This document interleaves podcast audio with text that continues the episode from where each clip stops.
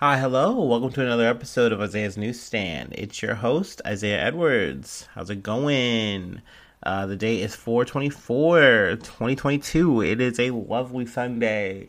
Um, so far, I haven't gone outside, but I can definitely feel it from the house. It's definitely warm. Maybe, just maybe, it's time to put the, the comforter away. I'm thinking. Hopefully, fingers crossed. Granted, then I'm going to start sweating and not be stoked about it. but I definitely feel like the older I get, the less I like being cold. Like, you know what I mean? Like, it, it just becomes like my enemy. Like, when it gets under, you know, a certain degree. Usually, like, under 50 degrees, I'm kind of like, this isn't cool anymore. Like, it's too cool, if you will. Um, let's see. Updates. Not too much. No new foods. Um, just been hanging out, loafing around. Um, listening to some other podcasts. I guess you say a quick podcast corner. Uh, Rotten Mango uh, just got finished with uh, their little two part series on uh, this like killer couple. Um, I can't remember their last name, but one guy was BJ, and I always that's is sticking with me so hard because apparently his name was Benjamin, but he went by BJ. Like that's what his his wife wanted to call him, and he let her, and uh, some crazy shit. But yeah, um, definitely good podcast. Go listen to that. Um, if you're like if you like true crime, um, it's definitely like a good sweet pivot. Like I feel like the host she really keeps on beat and like has a good energy. I don't know. I, I dig it. Um, anyway, we can get to my podcast. The reason you're here, the reason you press play, which I appreciate. Um, I want to start with the Disney DeSantis beef update. Um, I got this from NPR, uh, but DeSantis wanted to punish Disney. Repealing its tax status may hurt taxpayers instead. So, an update from where we last left off. Um, Disney had stepped up, you know, against the whole "Don't Say Gay" bill. Um, you know, a bill that was really infringing on the rights of teachers and staff, people to like, you know, talk about you know their orientation or their thoughts on the matter in front of school children or whatever. It's really stupid, really weird. Just more or less a, a flex milestone for Ron DeSantis to really like boost himself, boost his platform in Florida to potentially get a pre- presidential bid in the future. I mean, that, that's my speculation on all this. Um, but essentially, Disney, you know, Bob Chapek initially was going to be quiet about it. He didn't really want to talk. He didn't want to start beef. But um, internal backlash, internal protests, things like that against the company for his silence, for Disney's silence, made him want to say, okay, no, instead I'm going to pivot. We're going to be against this. You know, we have people on staff that feel a way about it. You know, um, I should have stood up. I should have gotten involved sooner. Disney should have done that, you know, and uh, that's our bad. So then they got involved. Uh, honestly, it was too late for them to really do anything anyway. It was already passed by the time they really started voicing anything, really trying to do any lobbying, or at least pushing harder.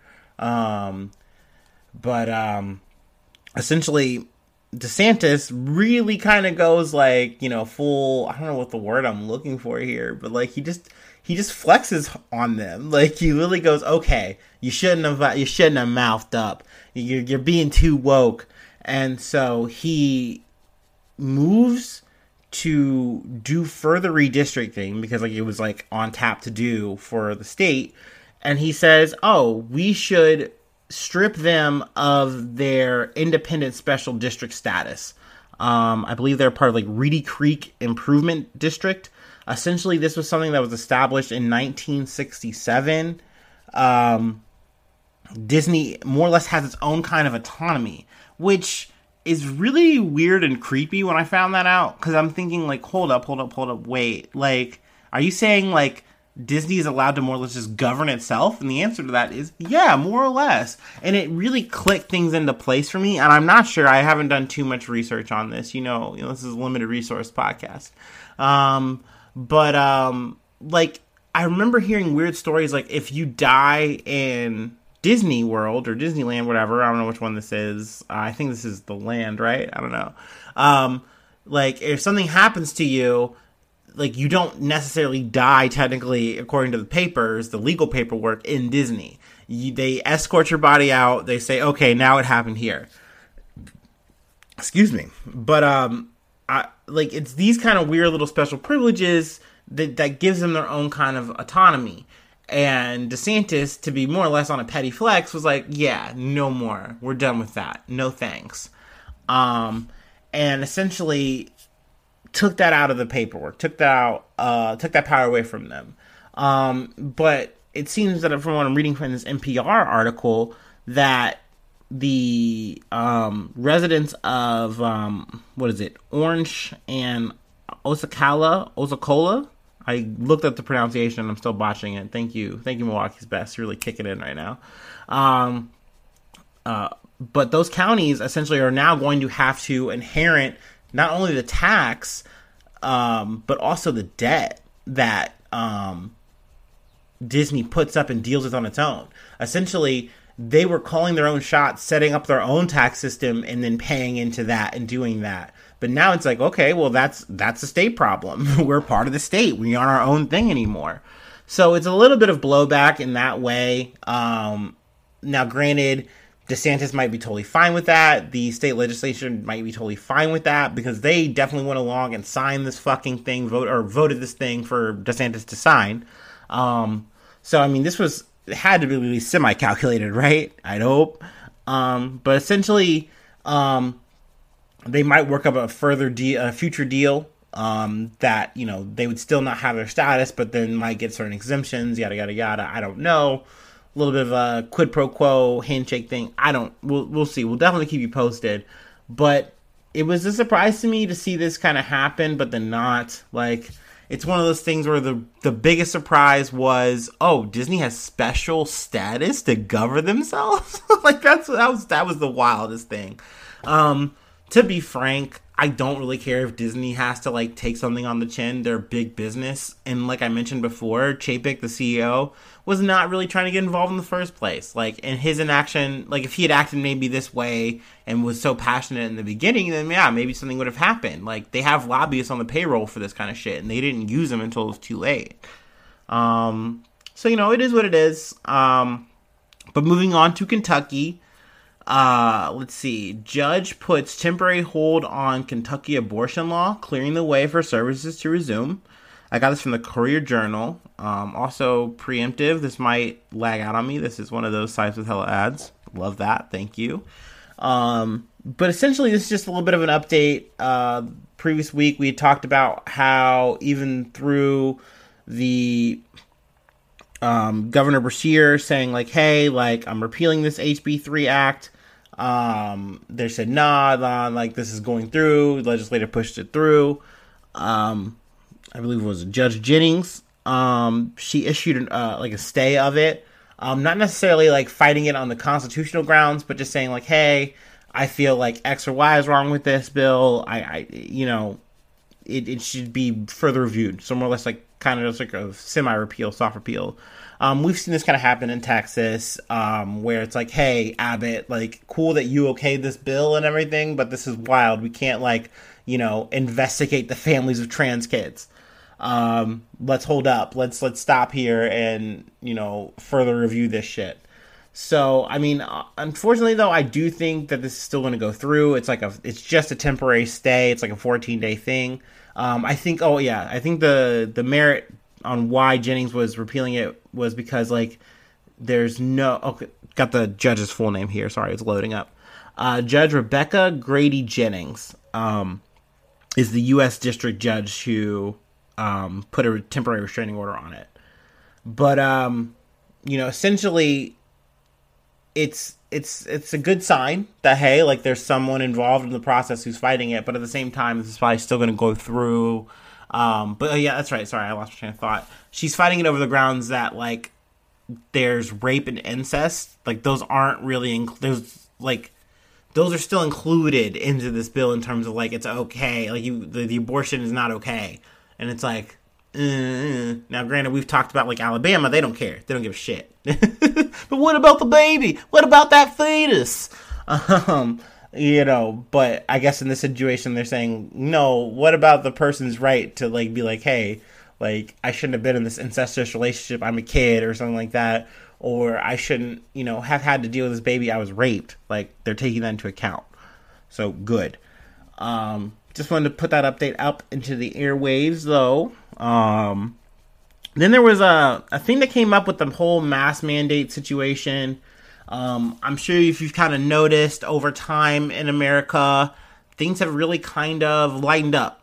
You know, um, slowly but surely, it seems like we are kind of getting to the whole mask off situation. Um, I want to say what was it like Monday night or Monday, um, middle of the day, maybe it was Sunday night. I can't really quite remember. But essentially, there was a judge in Florida by the name of Judge Kathryn Mizelle. Um, also, I got these two articles from NPR and CNN. But essentially, she uh, struck down the travel mask mandate, and um, it essentially just just like that. Like, I mean, essentially, this was going to potentially be lifted, I believe, May 2nd or like sometime early May. So it was coming up. It was like a week or so away, a week and a half to. Um, but um, she said, no, fuck it. Like, let's just cut that shit out right now. and um, this was a Trump appointed judge, uh, which is kind of no surprise. Excuse me, there it is. But, um, you know, she wrote up a 59 page ruling um, saying that the CDC exceeded exceeded its authority and failed to follow proper rulemaking procedures. So she's really calling them out. Um, and this is like a younger hotshot judge. She's 33 years old. This is something that really is like something that like, hey, this is you're making your name here. You're really like etching in stone a little bit here. You you kind of put the the law down on the CDC. Um, but now, granted, the CNN article, it kind of was like, well, you know, mid through the week, people were talking. I've heard in kind of news like start here. Um, they're really kind of saying like, well, you know, so what's going to happen? You know, is is the Biden administration going to do anything about it? Are they going to appeal this? What have you? Because, like I said, it's about to be over anyway. The literally the legalities of all this. By the time you even get the motion written up and everything and put up, it's already going to be past the deadline anyway. Um, but they did go ahead and file. Um, more or less, it was like for a statement, I feel like, which makes sense. You essentially want to say, hey, look, we do understand that, like, this was going to fall out on its own anyway, but we made the extension we've been holding off because of the whole new developments of Omicron. And those are things that I haven't really been discussing too much on the podcast. You know, I've already been talking to you guys to death about Ukraine every week. The last thing I want to do is talk about COVID all the fucking time. Um, but essentially, this is um, something that is happening that in certain places like Philadelphia, uh, cases have been on the rise. Like, um, Omicron has also maybe even shifted to another variant on itself. So, I mean, it's still an ongoing thing. People are still having to deal with it. It's another reason why I wanted to talk about what's going on in China because they're still dealing with it and they want to have zero tolerance. You know what I mean? Whereas over here, we're almost like the opposite. And we're like saying, ah, whatever, we're past it. We're like in a like post pandemic situation where it's like, mm, question mark. Um, so, I mean, we'll see how the appeals go. Um, but either way, it's more of a statement than anything else. So I did want to kind of put it up, talk about it, also talk about the judge. Um, interesting shit. Uh, also, an, a thing that popped up on my my actual Twitter timeline, news wise. Um, got this from CNN or CBS it's the one with the peacock. CBS News, NBC, NBC News. I got it. Click, click, click, click, click. I got it. I got it. I'm gonna need that break. It's coming up soon, guys. Um, I got this from NBC News. Uh, man dies after setting himself on fire in front of Supreme Court building. Um, the Metropolitan Police Department identified the man as Wynn Bruce of Boulder, Colorado. Um, now I haven't gotten too much research. I don't believe there was like anything on in terms of the guy's motive on why he did this. But um, you know, Congress is not in session, but uh, he he just lit himself on fire, yo. Like this shit was crazy. Um, they were able to get like a medical helicopter to him minutes after you know this was like reported or seen or whatever. Um, I believe it was around six thirty p.m. But um, no one else was injured. Um, but he didn't make it. He died from his injuries. Um, and I believe they've closed the investigation, so I don't know if anything else is really going to pop up in terms of you know, like I said, the motive and things like that. Uh, if I do find out or see anything, I will definitely like maybe try to do a little extra update on this. But I was like, whoa, like I'm gonna I'm gonna add that. I'm gonna talk about that real quick. Um, moving to some international stuff before we kind of move to the down end, wrap up a little bit.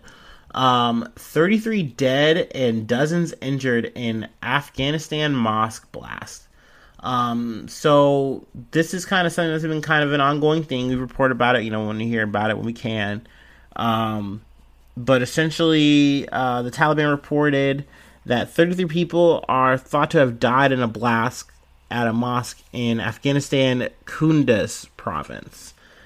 Uh, so, you know, I, to me, it always is weird hearing the Taliban are reporting these kind of things because I, I know, like, you know, shift back two, three years, that was definitely the enemy. And uh, in some spheres of thinking, obviously, totally, they, they still are. I mean, we're still having the sanctions and stuff on them in terms of like them infringing on people's rights and things like that in the country.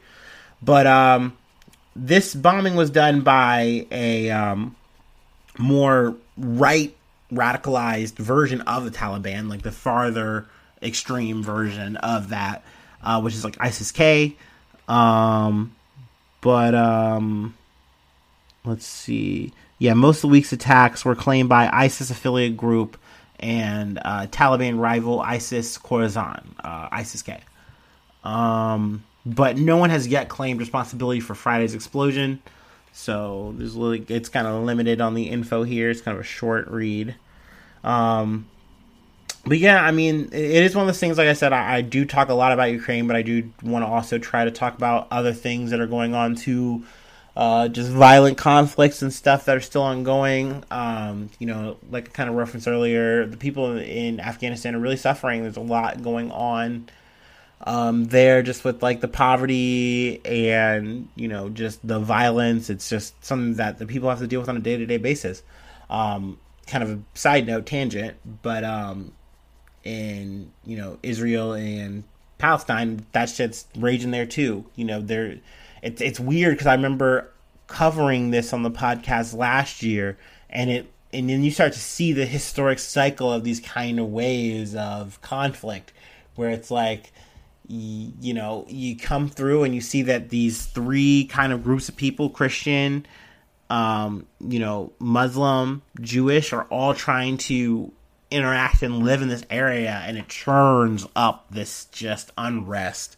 And, you know, the issues that have just been kind of blanketed, band aided, come back up. They bubble back up. Um, so, yeah, um, crazy shit. Uh, speaking of some crazy shit, uh, the last big thing I have before our little closeout, uh, got this from AP News. Um, New Jersey Diocese agrees to $87.5 million deal settle uh, deal to settle sex abuse suits. Uh, so obviously yuck, ick, gross. Um, but the good part is that people are at least going to see some money. Um, they are agreeing to settle claims involving clergy sex abuse with some 300 alleged victims and one of the largest cash settlements involving uh, the Catholic Church in the United States. Um, of course, uh, the was the diocese of Cam Camden, and says it encompasses six uh, counties in southern New Jersey on the outskirts of Philadelphia um, and the pain and the plaintiffs was filed with the U.S. bankruptcy court in Camden on Tuesday. So I guess this is going to be something that's kind of wrapped up in their bankruptcy situation, where it's like, hey, we're going to pay them out as we are filing for being broke, um, which is probably some kind of like legal trick to kind of like clamp this thing off and stymie the bleeding a bit or something somehow. That's usually how these things go. Why people file for the bankruptcy. Um, but I believe you're up to like the age of 55, and then like there's like a timeline uh, of like availability from when you've realized, yeah, the realization seven years of their first realization that the abuse caused them harm. Um, and then let's see, abuse survivors who filed a claim in the bankruptcy could get 290 thousand dollars. So that's cool. That's good. Um, granted, I often hear in these kind of situations that by the time the money trickles down to the actual uh, person who filed the claim, like the person, the victim, um, or the family of the victim, because I mean, a lot of these things have kind of dragged on and on and on and on and on. I mean, most of the priests that were list were listed who did the did this fucking gross shit are dead already. They lived a full fucking life. Um, but usually the returns are small no matter what, which kind of fucking sucks. Um, but good to see that you know someone got their back from this fucking crazy decrepit shit. You know, uh, I'm a person who comes from a religion, not Catholic, but I came from you know not a denominational Christian. Uh, I do believe that religion is a great thing, but kind of over what the last two stories I mentioned, religion causes so much unrest over over things, and it also then allows people, human beings, to do decrepit shit with a veil of protection.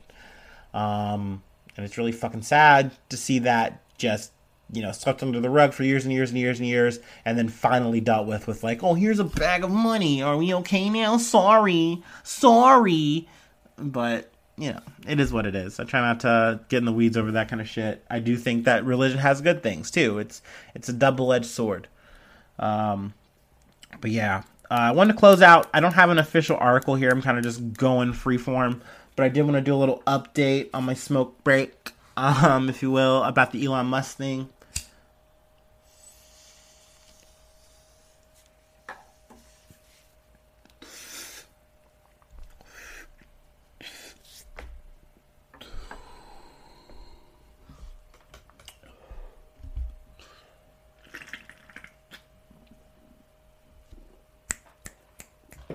Ooh yeah. Okay. And we're back. Um so Elon Musk currently he's poking fun at uh, Bill Gates. Um if you if you go on the search today, it's it's the, the shit has already kind of shifted to like him now just talking shit about Bill Gates and like now trying I guess I don't know people are now talking about well you should care more about how Bill Gates is like way worse than Elon Musk. Did you know Bill Gates bought a bunch of farmland? Yeah Bill Gates is bad. All these people are bad. I don't care if they're quote unquote philanthropists. They're shitty people. Um but anyway back to the update. Essentially Elon Musk uh, made his bid. He more or less showed receipts like he's like hey half this money is going to come from like chase. They're fronting me a loan for like this. Then the rest is coming out of my pocket. I'm ready to make the deal for this takeover twitter. I'm ready to do it. Um, but essentially the board has been doing their own kind of scheming and they did a thing that was more or less like a poison pill and uh, that's a very dramatic thing to say but essentially in the business stock world what we're talking about here is they diluted their stocks even further um, and made them i guess more so so that's more stocks for him to like have to buy. So it's like a very cannibalistic thing to do um, and i'm assuming it's something that really tanks your worth when you're looking at that and you're saying like oh these people just literally made their stocks more worthless. That's not good. That's not what we want to see here. Um, but it discourages him from being able to buy it. And he might have to maybe put up more money. I'm not sure there. I'm kind of getting out of my depth here in terms of the economy on stocks and all this fucking shit. But um so yeah, there's that. That happened. Um I honestly I don't want to see Elon Musk take Twitter. I don't think he's going to do anything like helpful. Um as we just as we just uh, discovered and established here, I've made it pretty clear that the hill I'm dying on that Elon Musk is a dumb piece of shit, and he just got very lucky with his money. but it's amazing how far you can get with lucky money, right? Um, that being said, you know we'll see what he does in the future. Hopefully, it's uh you know less Bill Gate pregnant emoji memes and uh, more actual useful shit that maybe people can you know actually give him credit for and say, wow good for that. Thanks for making something better than a fucking plastic RC car that barely works, you know? Well, hey, we'll see. Um, that's the end of the episode, more or less. Uh, thanks for sticking around if you have. Um, this is the Shill Corner. You know it. You probably don't like it. But um, shout out to Stephanie Renee. You're still the best. You're still Queen Newsy. Thank you so much. it's your efforts that help keep me in the game, put a little, you know, money in my pocket, which, you know, helps grow the brand, make it better. Um, it's five bucks, like on Patreon. That's uh, patreon.com slash Isaiah News. Um, get you also Discord access, get you also a free shout out per month. Um, you know, whether it's something you're pushing, something you're doing, whether it's, you know, just a hi, hello, I love my wife, I love my kids, whatever. It's whatever you want to talk about. I, or if you want me to cover a specific news bit, I'll do what you want. Um, I got a Gmail if you want to send some feedback. That's Isaiah News one at gmail.com. Um, we're also on Facebook, Instagram, Twitter. That's all available. Um, I'm really social butterfly, so you can get at me wherever, whenever you want. Um, I hope that your week is really good and awesome and glorious. And uh, hopefully, I see you soon for some more good news. Uh, love ya. Bye bye. Mwah.